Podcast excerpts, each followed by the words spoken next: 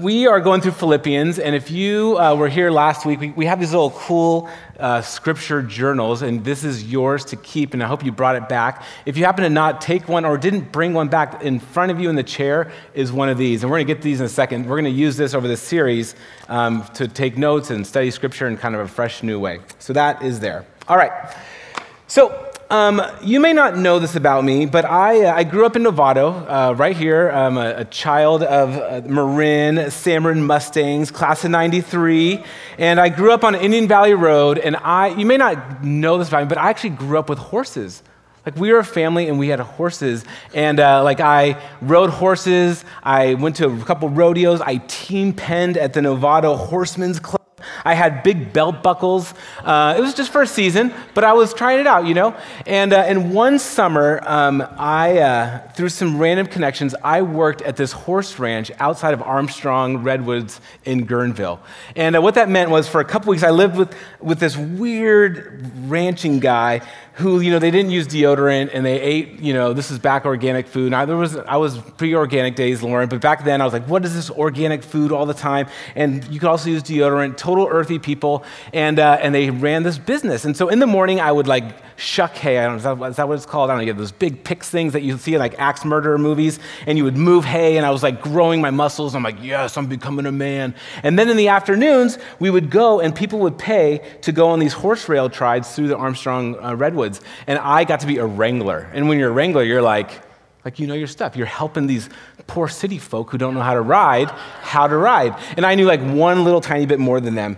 And so, um, and so as we're riding, um, as, as, we're doing this, what happened was um, it turned out there was this one horse, and uh, this one horse was the horse that I got for some reason. And they were having a hard time training this horse, paying attention, and so they put blinders on, on the horse. I don't know if you may have seen it at racetracks or whatever, but you know, you put a, you, they, they put blinders on these horses, and, um, and what that does is that helps the horse only see what's in front of them, right? They don't get distracted by the world around them. They don't get distracted by flies and everything else. And they're like, we, we know you think you're a wrangler, Ben, but you don't know how to really ride this horse. We're going to help you by putting um, uh, these blinders on the horse. And I just hope that the other people didn't judge me that much. And uh, what's interesting about blinders on a horse is I often thought blinders are actually a really great thing right? When you think of Scripture, fix your eyes on Christ. We want to be single minded in our pursuit for Christ. There's so many distractions in the world. Wouldn't it be so great if we could just kind of put blinders on, figure out what we want to run after, and then run after it with all of our heart and guts? But that is actually not at all what it's like to be a disciple and a follower of Jesus Christ. The pictures that we get in Scripture are that sin is our master, sin is our slave, sin is the thing that blinds us. Sin is the thing that, that, that hardens our heart. And God is the one who actually wants to take off our blinders. God is actually the one who wants to open up our heart, embrace our heart, that God's the one who wants to have us live in a full and abundant life. We're going to see later, even in the book of Philippians, where uh, we think, what does it mean to know Christ? We want to limit, limit, limit, limit, and single minded in what we do and how we follow Christ. And then later in the book of Philippians, we're going to see, no, no, whatever is pure, whatever is noble, whatever is excellent, like we have this whole world and life in front of us.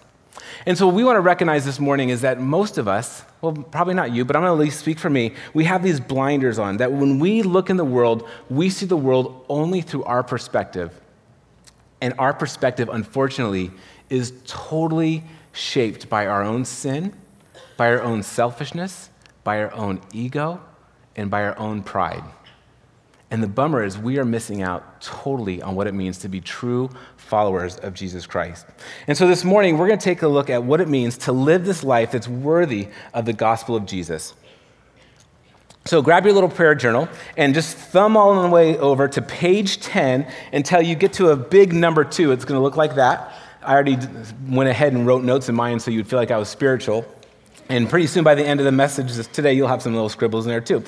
So in chapter 1, verse 27, it says this only let your manner of life be worthy of the gospel of Christ. And this is really the anchor. This is the centerpiece of the whole book of Philippians that God is inviting us to be people for our entire lives to live in such a manner that is worthy of the gospel, worthy of the kingdom of God, worthy of all this love and affection that God has poured on us, that we want to live a life worthy of that. So before we move on, let's talk really briefly about what in the world is this foundation of the Christian life.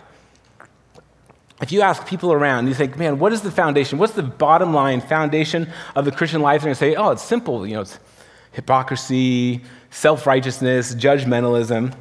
Any of those things are around, but we don't want those to be our foundation, right?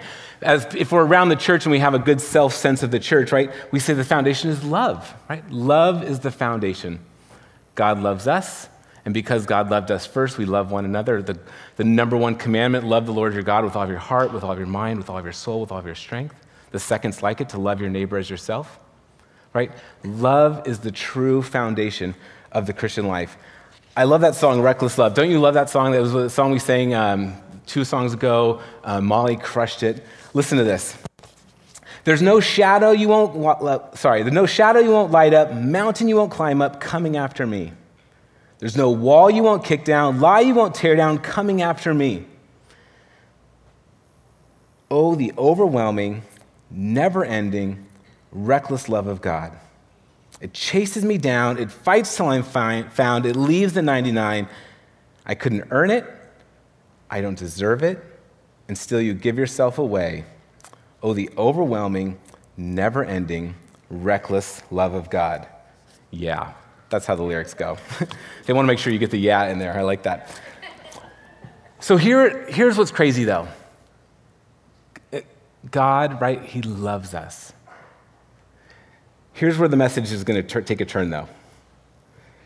Jesus says in John chapter 15, verse 2, says, I give you a new commandment that you are to love one another not as you love yourself, but you are to love one another the way that I have loved you. We love that God loves us. We, we, we can listen to reckless love all day and be like, yes, God loves me. We love it. But there's, this, there's a transition that happens from being people who are embraced by God to now people who want to move towards Christ, people who want to be disciples of Christ, people who want to be followers of Christ. And that subtle turn comes from taking and absorbing all of God's love and then extending that to other people. We are called to love others the way that God loves us. I'm telling you what, you're not going to sing this song the same way. If you think of the person that you're having conflict with, you're thinking of your parents or your spouse or your kid or your boss or who, like you think of, who's this person having conflict with? I'll tell you how. It's supposed to be overwhelming, never ending. You're supposed to chase them down, fight till they're found, leave the 99. They can't earn it, they don't deserve it. Are you willing to give your life away to extend this overwhelming, never ending, precious love of God? no. I mean, if we're honest, but just because we're honest, this still doesn't mean that we are way wrong. And so, this idea that we're going to look at as we go through Philippians is that is the call. You want to know what it means to move towards Christ. You want to know what it means to become a disciple of Jesus, to clarify this walk with God. This is, this is where the wheels come off. Everyone loves that God loves us. The second you say, now, what does that mean, is where the wheels come off. But we are committed to wrestling with God's word. We're committed to owning our hypocrisy and judgmentalism and self righteousness because if we don't, we'll never make steps towards Christ. So we're going to step into this. Every word that comes out of my mouth is going to make me feel and seem like I'm a hypocrite, um, but we're going to lean into it just a little bit more. So here we are. We're going to take a look at starting in um, chapter 2, verse 1. So if, the, if it says this, let your manner of life be worthy of the gospel of Jesus Christ, this is now the beginnings of how and why we're supposed to do that. So Paul begins like this so if there's any encouragement in Christ, any comfort from love, any participation in spirit, any affection, and any sympathy, complete my joy by being of the same mind, having the same love, being in full accord and of one mind. So Paul's beginning to say, okay, how do you live this life worthy of the gospel? Well, let's start with this. If, it's an if then statement, right? There's a ton of these, like, if you don't do your work, you're going to get fired. If you save some money, if I save just 50 bucks a month, I can buy this surfboard that I want, right? If I'm kind to my wife, she might want to hold my hand more, right? Like there's certain things like if they do things, then this. There's my all-time favorite song, right? If you're happy and you know it, then you will clap your hands, right? There's these certain things. If these things happen, there are these conditional phrases, then this happens. And so Paul's trying to say, listen, in normal logic, if you've encountered Christ, at some point, if you've encountered Christ and through the ministry of the Holy Spirit, you've actually experienced this encouragement, in Christ, if you've experienced his comfort from his love, if you've experienced his participation in the, in the Spirit, any affection and sympathy, if you've been singing reckless love and you're like, oh my goodness, I cannot believe that God loves me in this way, if you've had any of these moments where God is close to you, then, that's the hard part, right? Then, complete my joy by being of the same mind, having the same love, being in full accord of one mind if you've experienced these things to be true, then be like Christ. Experience the, be the body of Christ. Live in unity as the body of Christ. And if you ever tried to live in unity with anybody, if you've ever been in a relationship with anybody for more than five seconds, you know that that is a costly thing. And what, Jesus, what Paul's saying is that if you've encountered Christ, well, then, then the result is that we should become more and more like the body of Christ, sharing the same mind and the same spirit and the same love. That all still sounds pretty good. But then he clarifies what he means. Like I said, every verse from here on out is just so impossible. Verse 3. So, what does it mean to have the same mind? To be in, one, to be in full accord? Okay, here we go. Do nothing from selfish ambition or conceit but in humility count others more significant than yourselves. Let each of you look not only to your own interests, but to the interest of others. I'm just going to read this one more time. Do nothing from selfish ambition or conceit, but in humility count others more significant than yourselves, and let each of you look not only to his own interests, but also to the interest of others. I love it. Paul says, you should have this posture of humility. And what's so funny is, I've, being around the church, I feel like in the last five years or so, there's this new definition of humility. And it's not new, um, but it goes back to what C.S. Lewis says. C.S. Lewis says this this is humility. Humility is not thinking less of yourself, but thinking of yourself less. That sounds pretty good, right? It's C.S. Lewis. We love C.S. Lewis. C.S. Lewis is saying, hey, hey, hey, humility, don't, don't be rag on yourself. Don't think you're less than. Have a really good, noble sense of yourself, but just think of yourself less. It's a good little quip. The bummer is that is not what this passage is teaching at all. We want in our good suburban Christian home, who, uh, who we are all about self fulfillment and self, um, yeah, to be to live the abundant life that God has called for us. Humility just means that we need to have a most a, a noble sense of ourselves, right? Yep, we're made in the image of God. We've been given all these gifts, and we want to present those gifts to the world. I mean, yes, and then you know to serve others with them. But that is not this passage what he's talking about. In humility, it doesn't say just think of yourself, think of, of yourself less. Um, it says this count others more significant than yourself. Look to the other's interest above yourselves. Gosh, that is really hard. Imagine this. What does it mean to count others more significant than yourself? So that's not just simply thinking of yourself less. That means in every interaction that you're having with someone, what does it mean that that person actually has more significance than you? We Marin people do not like that. We are about our rights, we are about our justice. Boy, but Jesus is like, well, you want to really know what it means to know me? You want to know what a clarifying walk towards Christ means? You want to know what it means to have a reckless love towards others? Well, then you think of other people less, looking to the other interests above your own. And here's what's impossible I realized because I have blinders on, I don't even know what other people's interests are. I think I do because I'm looking at my, my blinder. I'm like, you're doing fine, you're doing fine. And it turns out I can go through my whole day and not even see one other person. And I'm thinking, I'm crushing it because I'm living my life in my blinders, in my selfishness, selfishness in my pride, doing just fine, steamrolling everybody.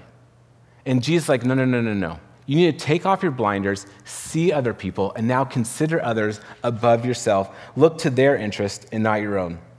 We did this thing with our staff a month ago. We brought in um, a specialist and we did empathy training. Here's a pro tip for you don't do empathy training with your spouse in the same room.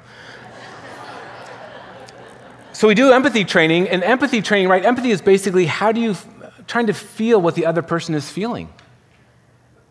That is so hard. It's so hard for someone to express something, for someone, I mean, I know when like, I know when someone's really mad at me, I know when Kay's really mad at me, but to just normal life, like normal life, how do you experience someone's emotions? And empathy is basically taking off your blinders, stepping out of yourself and trying to figure out what's going on with them. What are they feeling? When have I ever felt something like that? When I felt something like that, how do I respond?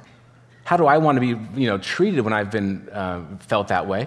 And then how do I treat that person based on how they're feeling? Gosh, that's impossible. For like a knuckle dragger, non emotionally whole person, that is a hard, hard thing. And to listen to this training and have my wife sit right next to me the whole time go, hmm. It's hard work, right? But that's what Jesus calls to humility. The true humility is actually stepping out, taking off our blinders, considering others more significant than yourself. We all naturally think of ourselves as so significant.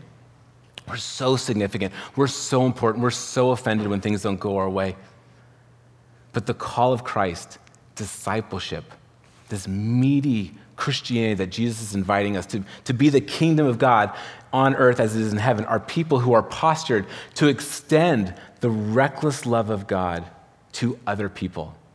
Not the people who sing it the best, but the people who extend it the best. And I know if you're anything like me, I read that passage of scripture and I have a million reasons why that's not okay. I mean, I've been to the solutions class, I've read that book, Boundaries. No, no, no. We only sort of have to extend um, grace and mercy to other people. But before we get too excited about that, before we come up with all of our reasons why we can't, Paul just kicks the door totally down because he, he goes on to say this.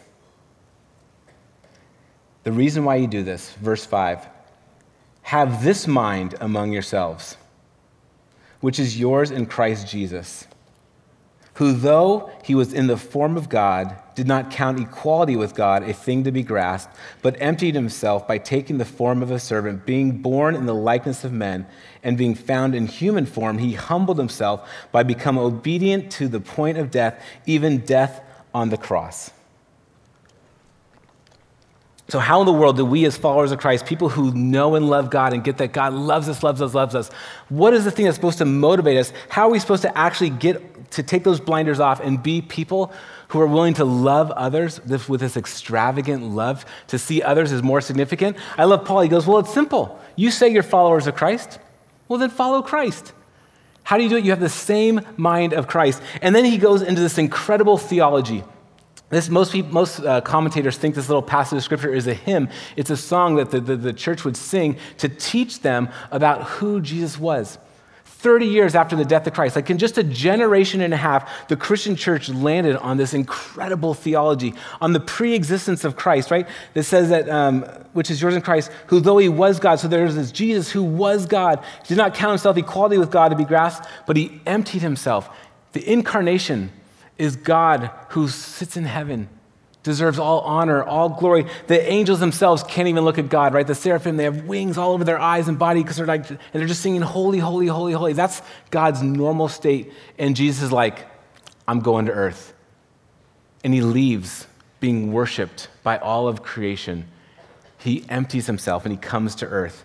There's a, it says empty. The Greek word for that is keno. I don't know if that's the right way to pronounce it, but they, there's this whole writing about kenosis theory. What does it mean that Jesus emptied himself? Because what Christian theologians have come up with is that Jesus is fully God in his very nature, in his divine attributes. He is fully God, and yet he emptied himself. He somehow gave up certain things, and, theologians have been, you know, fighting forever and ever about what exactly he gave up. Gave up his all, being all powerful, being all knowing, being omnipresent. Um, what what did he give up? Well, what we do know is he gave up a lot, and for sure he gave up his rights. If, if the only thing that we get for sure is that he gave up his rights. He who was God gave up his right to become human so not only was he pre existent, not only did he come in the incarnation, but he came as a servant. He says he came as a slave. He served the people around them, he served them to the point of death. And not just a normal death, like a noble death would be awesome, right? Yes, I'm going to die for this thing, but a death on the cross, the most humiliating, most ugly, grossest, worst death possible, right? And so Jesus, who was God, emptied himself to become a servant even to the point of death. And you think, I deserve so much more. I walk into every room and I know what I deserve. I know what I deserve.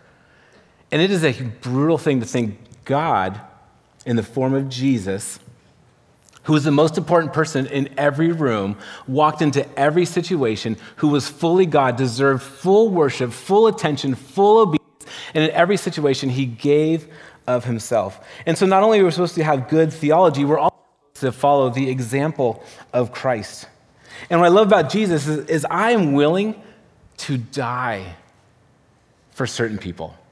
I don't know if you're like that, right? There's certain people that feel like a really good, noble investment. I'm like, okay, for you, I'm willing to give you extended mercy, extended grace. I'm willing to go all the way to the mats for you over and over and over again. And I feel like the Apostle John was that person. Like, John was an incredible apostle, right? And Jesus um, would be like, I'm going to the cross because John's awesome. And even John writes, like, you know, your favorite uh, disciple. So for John, that's super great.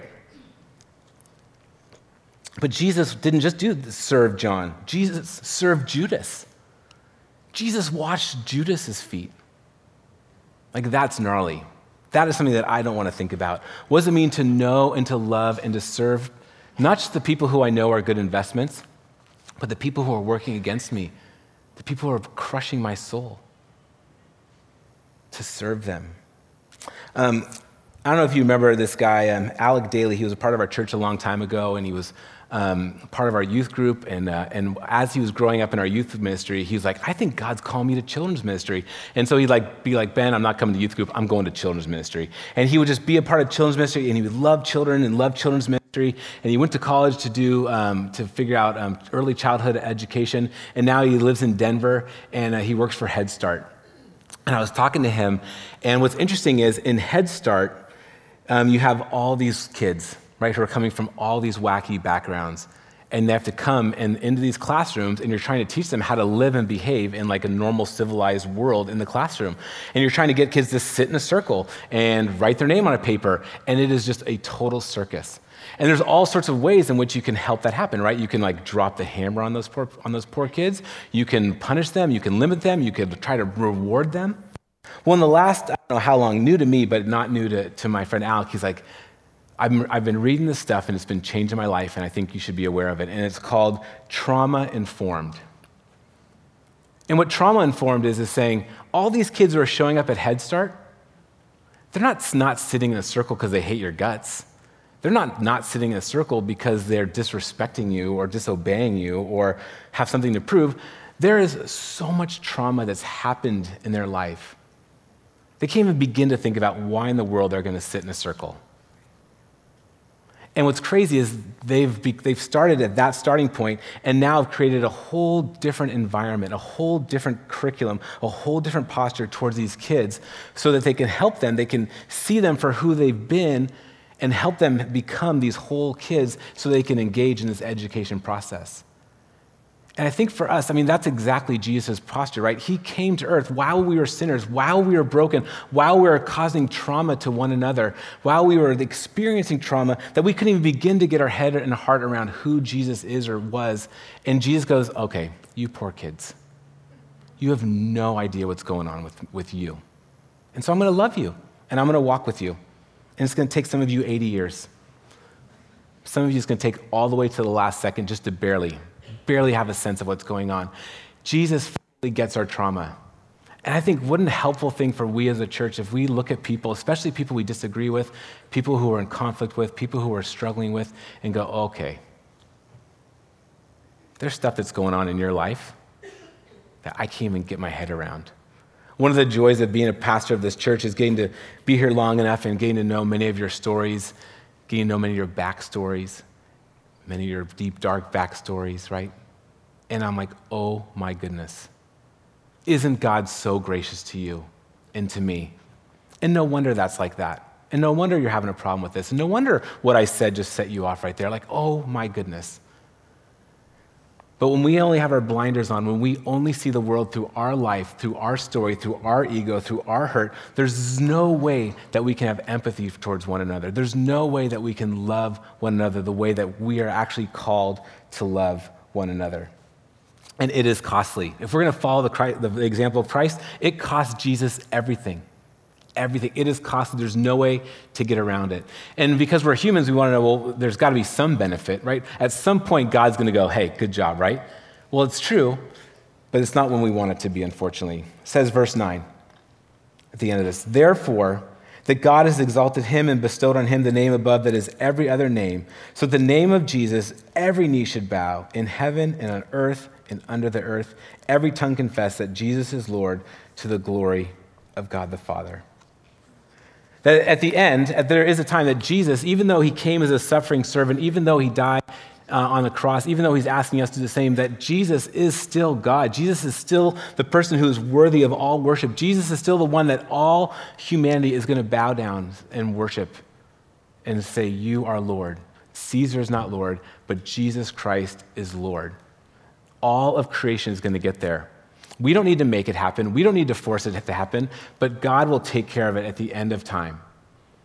And what a different thing when we begin to have an eternal perspective, when we recognize that what God is inviting us to do, the cost that God is calling us, if we're going to have this reckless love towards one another, then we also have the need to have this example of Christ that he has an eternal perspective, which means this is going to cost me, and it may not get me a raise, and it may even not win me their affection. It may not do anything I need it to do. That's not love, right? That's doing something to make it work for me.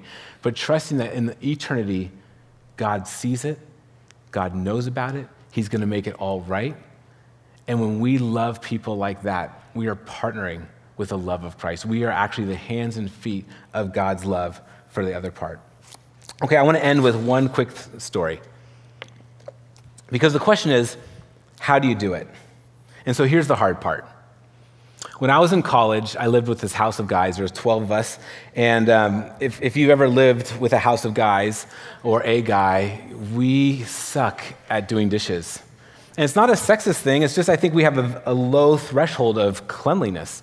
Um, it turns out if I just scrape out some of the mac and cheese residue, um, you know, I'll be good to go for my next meal. Uh, I went backpacking with this high school kid, and every meal he, he didn't clean out his, his little cup that he ate out of. It just kept growing. And by the end of our week long backpacking trip, you know, he had this tiny amount of space for food because he had like layers. It's just how we're wired. It's, it's unfair. I get that.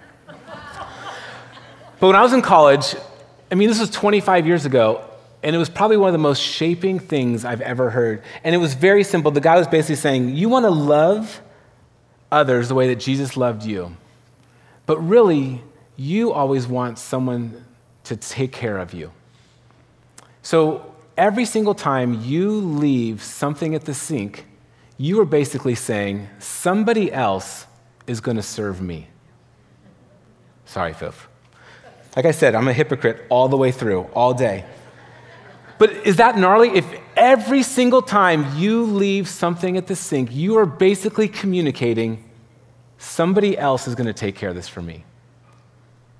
When I leave my clothes on the chair, I'm saying to Katie, thank you for, for, for, for, for serving me in this way. Right? I walk into the bathroom here at church and there's stuff scattered on the floor and I don't and I leave it there. I'm going, "Oh, thank you, Daryl." Or Hector or someone not me who will serve me someday.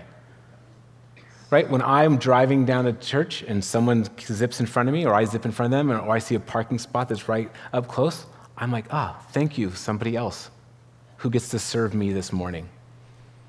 Like our natural posture is we are entitled people who long to be served by other people. And to apply this passage of scripture, to apply the passage of scripture to love others the way that Christ loves us, it can look a whole variety of ways. But I just wanted to give you one tiny little thing, and maybe God will take that one tiny little thing that's not too offensive and will allow that to grow into full blown fruit. So just think of your home, one tiny place. When you put something on the counter, you are saying, Thank you for serving me, as opposed to looking around and seeing opportunities that you can serve other people. We start with the little things, and it's the accumulation of all those little things that tune our hearts, that tune our spirits, so that we can then can love others the way that Jesus loved us. And we do it because we follow Christ's example, who was in the very nature God, emptied himself, took on the form of a servant. And he obedient even to the point of death, even to the point of death. And at the very end, God will lift him up, and every knee and every tongue will confess that Jesus is Lord.